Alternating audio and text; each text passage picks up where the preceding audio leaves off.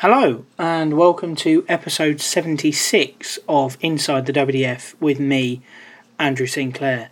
I'm fresh off a brilliant day at the Lakeside World Championship qualifiers. Not my best starts, not remotely, uh, but a fantastic day. Great to see people again. Great to see the, the players get over the line, and a brilliant experience to be part of. Tick Lakeside off the bucket list and I can say that I was, you know, seven games away from qualifying for the World Championships, which is probably as close as I'll ever get. But a thoroughly enjoyable day, and would highly recommend going to one of those sort of things in the future if you're interested. I've got two great guests on this week's show. First up is Rhian O'Sullivan, who came through the qualifier at Lakeside to secure her return to the Women's World Championship. I actually had the pleasure of chalking the final between Rhian and Robin Byrne. A great game, and you'll hear Rhian talk about that win and her expectations for her return to the home of World Darts in January. I'm delighted to be joined by the woman who's just sealed her place at Lakeside, Rhian Sullivan. Rhian, how are you feeling? I'm absolutely overwhelmed, to be honest. I'm, I'm delighted that I've come through and, um, yeah, I'm very happy. Yeah. Tough game there with Robin. Yeah. Took the big double 19 out to make it 4 3. Did you feel that was sort of the decisive moment in the game? I was hoping it was. um, I know how well she can play, so I, I, I, was just trying to get on top on the last leg or whatever leg it was going to be. Well, it was the last leg, so I was just trying to get the ahead of her and I did. So I'm, I'm, I'm delighted. I got to say. But this is how I qualified the last time I got to Lakeside was the playoffs, and I, I'm happy that I've done it the hard way ish this time as well. So. I say it's not an easy way through, but when you came through the playoffs last time, I think that was set play. Yeah. Was leg yes. sort, of match play this time. Yeah. Was it? Did that make it harder being best of seven? To be honest, I, I was just thinking leg by leg. Um, bit by bit and, and, and see what happens, to be honest. And I think the less pressure you put on yourself, the easier it is on yourself. So, but I, I am. The, the ladies that I played against today, all of them could make it. The last, especially the last four or five, yeah, they could all make it. So. I mean, you talk about pressure. A lot of people, when they saw the draw, were looking at you probably as the favourite to come through that. The way you've been playing at county, you've come through these before. Did you feel that pressure, or did you just try and block all of that out and focus on yourself? No, to be honest, it was just game by game. I, and I should have lost the first game against my fellow Welsh woman. So I, am just really delighted that I got go this way. And I was like, leg by leg, game by game, and that's all I was doing it by. So I'm, I'm delighted. I am. You've had some success on that lakeside stage before. Yeah. Have you got any expectations for Absolutely January? Absolutely nothing. Let's see what the draw does. And again, take it by game by game. And I, I, I can't believe I'm, I'm there, to be honest. But they know they got a game if they've got to play me. And I know whoever's there, it's going to be a tough game. So, um, yeah, I'm delighted. I really, I can't believe it. So. And something, obviously, I was talking your final, so wasn't that aware of what was going on. But every time you won a leg, there was a lot of cheering, a lot of shouting. You had a lot of support. Do you know what? Uh, yeah, no, yes, I, I, I believe so. I, there's at least a huge table of us here, and there's always good Welsh um, support here, and uh, my husband's here today, and he didn't always come with me, so I'm, yeah, happy. Well, congratulations once Thank again. I'll see you in Lakeside in yes, January. Absolutely. It was great to grab a quick chat with Rhian after she'd won. It was a tough game to come through, and as she she said herself, she'd had a couple of scares along the way. She'd been in a 4 3 game in the opening round against a fellow Welsh thrower, Kay Hales. And then against Ros Bulmer in the semi, she got very lucky indeed. She was 3 1 down and then 4 3 down. And I think it was at 4 3. Ros was left on 81, went treble 19, double 16, which, if your maths is right, you realise she bust the 81, which obviously then opened the door for Rhian to come back into it. Leveled it up at 4 4 and then took it out 5 4. And then obviously went on to play Robin in the final. If Robin had won, she'd have become the first Irish woman to qualify for a World Championship. So it's a sad thing for her to lose and to miss out on that bit of history, but her time is definitely going to come. Um, and the same goes for Denise Cassidy, who who Robin beat in the semi-finals. I saw Denise afterwards, and she was pretty emotional. But I think if she, she continues to play the way she can and, and what she's capable of, she'll certainly be among the contenders to qualify for next year's World Championship, the, the 2023 edition. The female qualifier from Assen in the Netherlands was Marjolein Noyens. Um, she's a former Dutch international, very steady player, um, and she came through that beating Vanessa Zuidema in the final. The men's qualifiers from Assen, I have to say, I was absolutely delighted to see the man himself, Super Mario, Mario Vandenbogaerde, come through there, as well as Ryan de Vries. Good to see him come through as well. Uh, always good to see a lefty in the mix. And then in the UK, it was two of the players who'd been tipped by a lot of people to do well.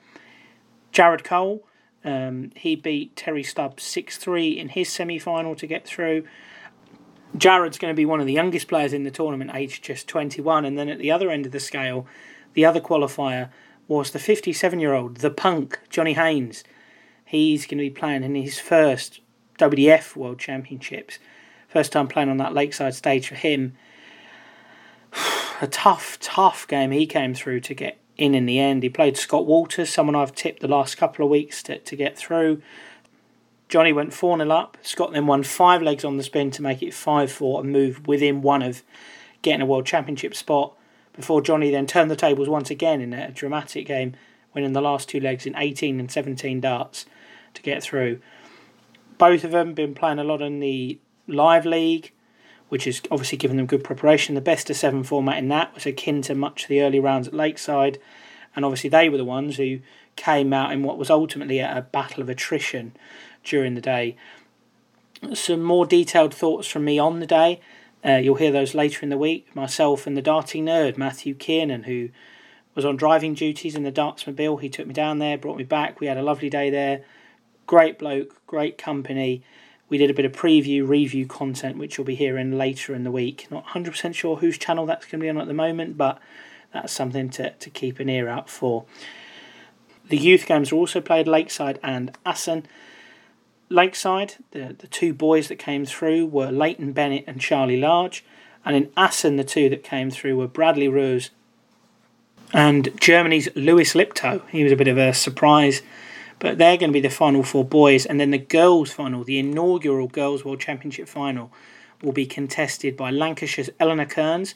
She came from, I think it was 3 1 down to beat Lauren Stoko on her side of the draw. And from Assen, it was the German Wiebke Riemann. She came through the seven player field over there. Looking forward to all of those games taking place at Lakeside, and now we have the full field for the men's and the women's and, and the youth. The draws will be done on the 7th of December at 7 o'clock UK time. Expected to be broadcast on the WDF's YouTube channel, which I'm not sure that there is one at the moment, but obviously I'm sure by the time you're listening or by the time the draw takes place, there will be.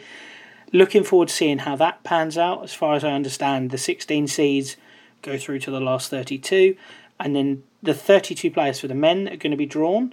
The guys who were 17 to 32 in the rankings are going to be in one pool, and then the remaining players from the main ranking table and the international qualifiers will be in another pool, and it'd be one from the 17 to 32 pool versus one from the top ups international qualifiers pool, and it would work like that all the way down. So you're not, in theory, from what I understand anyway, going to have a situation where it's Martin Adams against James Richardson. One man who will be in the field after uh, a late withdrawal of one of the Russian Federation representatives is Scotland's Sean McDonald. I was absolutely delighted to be able to break that news. It's going to be great to see Sean on that World Championship stage, and he's going to be a very, very tough opponent for whoever he gets in the draw. Talking of tough opponents, the same can be said for Australia's Justin Thompson. Justin was offered an invite to Lakeside after Donovan Lottering had turned down his. And as I found out last week when I spoke to Justin, accepting it was one of the easiest decisions of 2021. I'm now delighted to be joined by Australia's Justin Thompson. Justin, how are you? Good, thank you. And yourself? Yes, not too bad, thank you. Uh, good to get you on the show. The other day you accepted your invitation for the WDF World Championships. When did you actually get the invite through? Uh, probably, I think last week. Was it uh, a tough decision to accept it with the you know the, the virus still hanging around and international travel being affected and stuff? It's like this. It was the decision to go is for me a no-brainer. I'd be there in a heartbeat. But apparently, there looks like there could be some bad news for us because if this new strain that comes in, and it's apparently coming from England, the, our, our government might shut the borders down from that part of the world, you know? Hmm. So we won't be able to come back. When do you think you'll know when you can come over? It's it's more or less not really until the fifteenth. Hmm. I think there was some something was going to be announced by then. It all depends on how really the this new virus comes in and, and what it does. You know, like it might come in and just fade fade out because they reckon it's not as strong as what we've had Hmm. over here, but they but it's still here, isn't it? So, you know, I know they've shut the the borders down to South Africa, Hmm. but as far as Europe goes and stuff, I think it's still up in air, the air, and um, I don't know what what to think of it or anything. And to be fair, like the airfares now at the moment are like two thousand seven hundred dollars return. And if I, if we wait any longer, we could be looking to at three and a half, four grand for a ticket Hmm. Crikey. o- over over Christmas and New Year. You know. Which obviously, Mm. When you're coming in at the first round and say you lose in the first round, it's only a, thousand pound. Obviously, the, the loss you're making on that is, is quite big. Yeah, absolutely. But you know, like it, for me, it's not really about the money. You know, like because I'm don't get me wrong, it's not because it's not my money. It's like my sponsors is paying for me to come and um, to go to England and stuff. And of course, I don't want to just go over there and have a game of darts and hope for the best. But I don't have that added pressure where I've had to find, you know, like five thousand dollars to go and play darts when I've, I've got that support behind me, you know. Yeah, of course, yeah. So, obviously, the last 18 months, you've not really been able to, to play a lot of darts, but 2020, you were top of the Australian standings with the WDF. You were in prime position to qualify for the world, but the only events Australia's been able to have this year were in Queensland. So, did you think that you'd lost that opportunity? Yeah, I actually I was really upset with um, the powers to be for actually holding that tournament when like every other state couldn't come.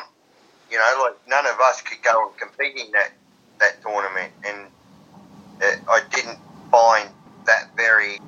How can I say? Probably user friendly. You know, like we, we all want to go play darts. We want to uh, compete over the overseas and stuff like that, and to not even have the opportunity to go and defend my points because I won that the last time I played. So not only was I not allowed to go and play it, but I couldn't defend it as well. You know. Yeah, of course. So, Have you actually been able to play a lot of competitive stuff this year with the, the border restrictions in Australia? Have have there still been events going on in Victoria where you are? um, no, my my last tournament that we had was at Easter. Wow. at Easter when I actually it was um, if the points were on, it would have been a Grand Prix, like one of our uh, WDF tournaments, hmm and I actually won that. So, but the WDF pulled the points off at every tournament across the, the board, Mm. and um, so that was a bit unlucky for me there as well, you know. But uh, either way, I've still been playing darts, but not not the level of opposition that I need, Mm. you know. But I've, I've been I've been practicing a bit. I've been doing my sort of practice as well, like where I actually put a video up and and past games and stuff that were good games, and I'd play the the opposition, you know, Mhm. and try and beat them out. Okay. Have a bit of um, ridiculous radio on, talkback radio on, or something to, to emulate the, the crowd behind me, and you know, like they're in the radio talking about stuff I don't care about, you know, and um, try and play a game of darts and get my mind mentally strength, strengthened that way, you know. Hmm. I suppose, obviously, with the sort of a lack of in-person match practice and stuff, have you got any expectations for the World Championships in January, or are you just going to take it as it comes? Yeah, well, you know, I'm not going over there to, to hopefully get round. I, I'm going to go, I'm going to be going over and putting 100% try and win it, you know, because nothing stops anyone that's entered in it from winning it. They, they're all good dart players. You know, we, we can all throw darts. It's just what it's going to happen for us or not. Well, I know when you've come over in the past, you've always been a tough player to beat. I think the three times you've been over, when you've gone out, you've lost very close games, three two every time. So hopefully, this time, I'm sure you'll be wanna you'll want to be on the other end of a three two game. Yeah, you know, you know the last one I played in in the O2, that was that was hard to swallow for me because like I thought I threw really really well and but the breaks didn't the intervals didn't favour the person that went first because every break was on their walk when they come back, you know, where it didn't swap. Like one, if there was two breaks, it didn't swap on the the opponents. Hmm. So when they come back out onto the stage, that they're throwing up cold, and, and you know what I mean? Yeah. Yeah. So I, I, I found that to be tough, and if I, you know, I didn't even really uh, twig onto it until it was over. You know, like I said, oh god, because Wayne Warren, great player, you know, and um, and fully deserved his world title and stuff. You know, he played well, and I think I had chances, and it slipped by me. But anyway, Yeah, I think you you probably pushed him hardest all week in 2020. So yeah. some comfort I'm sure you could take from that. I think I think it was the year before it- made me laugh in a way. There haven't been in recent years anyway that many times when we've had two Australians in the field. 2019 there were two Australians and you drew each other in the first round. yeah, yeah, that was a bit tough. But like for Mel, he's a really nice guy, and I get on well with Mel. And um, to have to face him, and and as much as I love him and that, I I didn't want to lose, you know, and and I'm sure he didn't want to lose either. And it was it was a hard match. It's a hard match because we got a lot of time for each other, and we see each other a fair bit. So Hmm. yeah, So look looking back for you then, when did you actually first start playing the game? when I pl- started playing darts, I got an apprenticeship at the, the Bendigo Railways as a fitter and turner, and, and that was the first time I seen a like a dartboard, and that would have been I would have been twenty six or twenty seven. Hmm. So I've been playing probably twenty eight years, but for that twenty eight years, I, I went into um, like state level, and which is a good level over here in in '99, or '80, sorry '98, and I crushed my arm, so I couldn't compete the last round. And from there, '99, I made the state team, and then you know in 2003, I played for Australia for the first time in France in Epinal when I when I got back from that, I was having a bit of trouble with my first marriage, and because we split up and stuff, and and I needed to, to have more time with my kids, you know. So I gave up for 13 years and come back in 2016, like went back into the Australian team. Hmm, yeah. So I mean, to kind of go back to, to when you first started playing, obviously you were a pretty late starter in the sport compared to, you know, a lot of people, especially nowadays, the kids are getting into it younger and younger. When you Yeah. first started to play, did you, when you first played, were you good straight away? Did you think, you know what, I'm actually quite good at this? Or was it a process of sort of slowly building up to, to getting into the state level? I was I was um, a fair player. I sort of come of age when I started going to to tournaments, you know, like and facing the likes of Wayne Weening and, and Russell Stewart and Tony David and you know and the likes of those players, Andy Robinson, Steve Duke, you know, all those players that were very high up then, you know, and hmm. all of a sudden I was being competitive towards them and, and stuff. And yeah, that's where it sort of went from. So probably from when I first threw a dart, I probably within a year or two, I was recognised as a, a hard player to play. Hmm, okay. So that 2003 World Cup for Australia, what were the emotions for you when you got the, the call to say, yeah, you're in the team, you're off to France? I, I actually think I cried. I can't remember.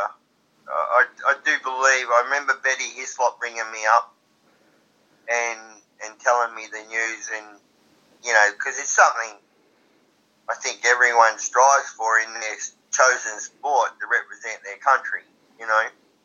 And to get that phone call was, yeah, it was emotional. Something I wanted to, to touch on in relation to that World Cup. Part of the Australian team in that World Cup was the late Kyle Anderson, who obviously we sadly lost earlier this year. What are your memories of, of spending time with Kyle at that tournament and obviously in, in the years after that?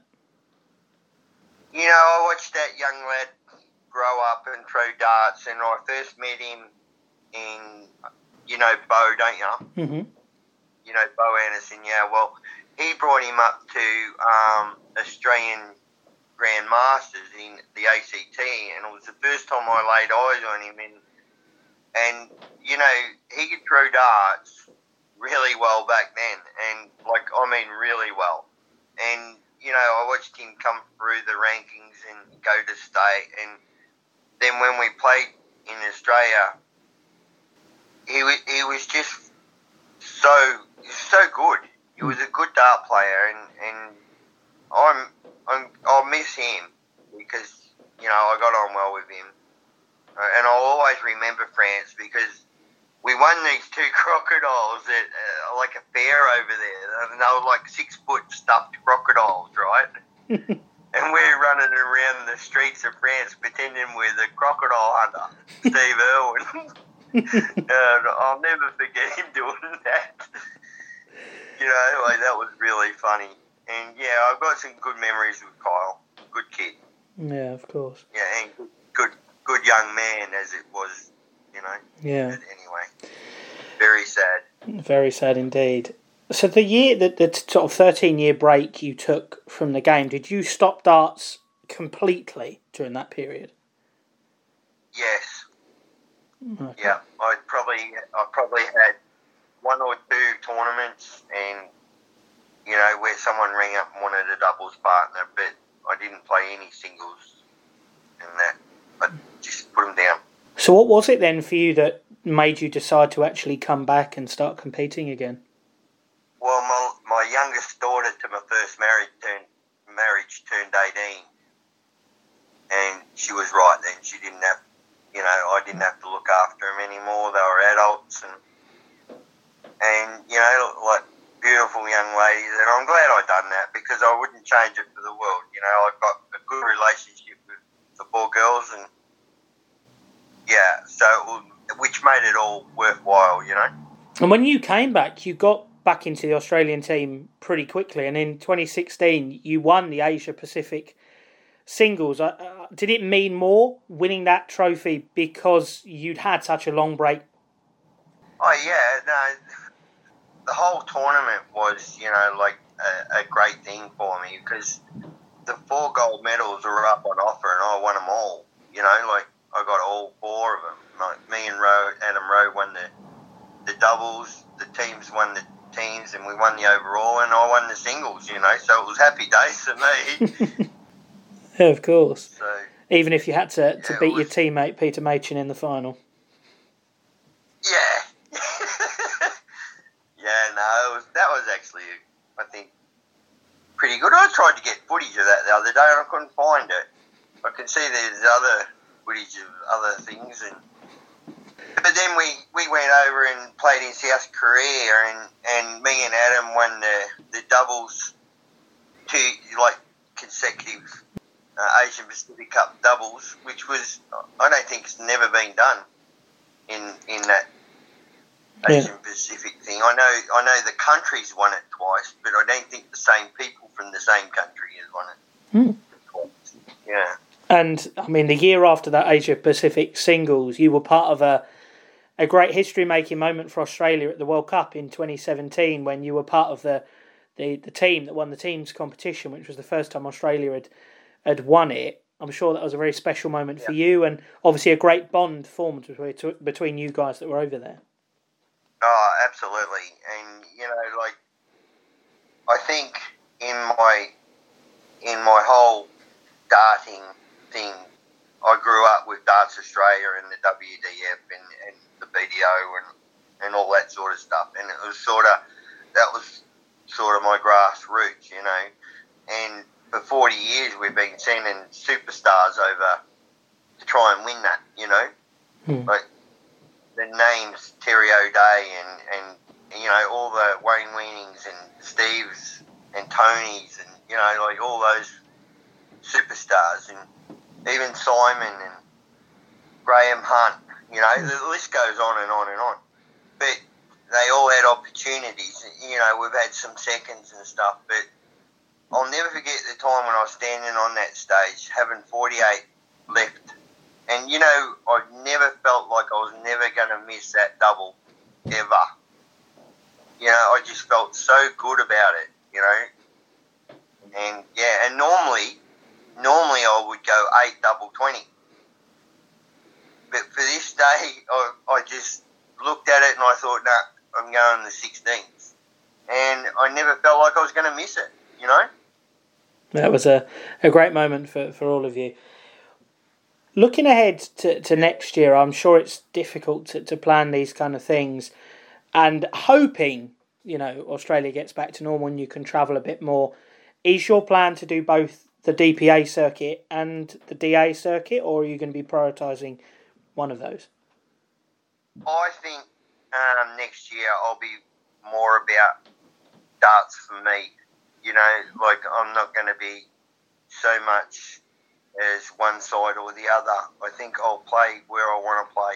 Hmm.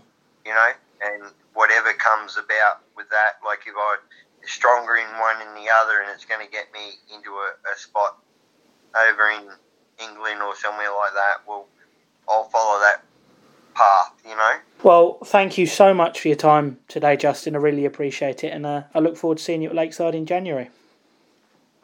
Yeah, thank you very much, and thanks for getting in contact with me. Appreciate it. I loved chatting with Justin last week. His story about Kyle Anderson and the inflatable crocodiles cheered me up no end, as did his post recording offer of a beer at Lakeside in January. I thoroughly look forward to that one, Tomo. That wraps up the WDF season. We've got the draw, and then we're going to be looking ahead to the World Championships. I'm looking at have, having a full breakdown of the draw in the next few weeks, as well as another episode next week with another three great guests lined up. In the meantime, you can follow me on Twitter at amsinclair97. You can follow the podcast on Twitter at Inside the WDF.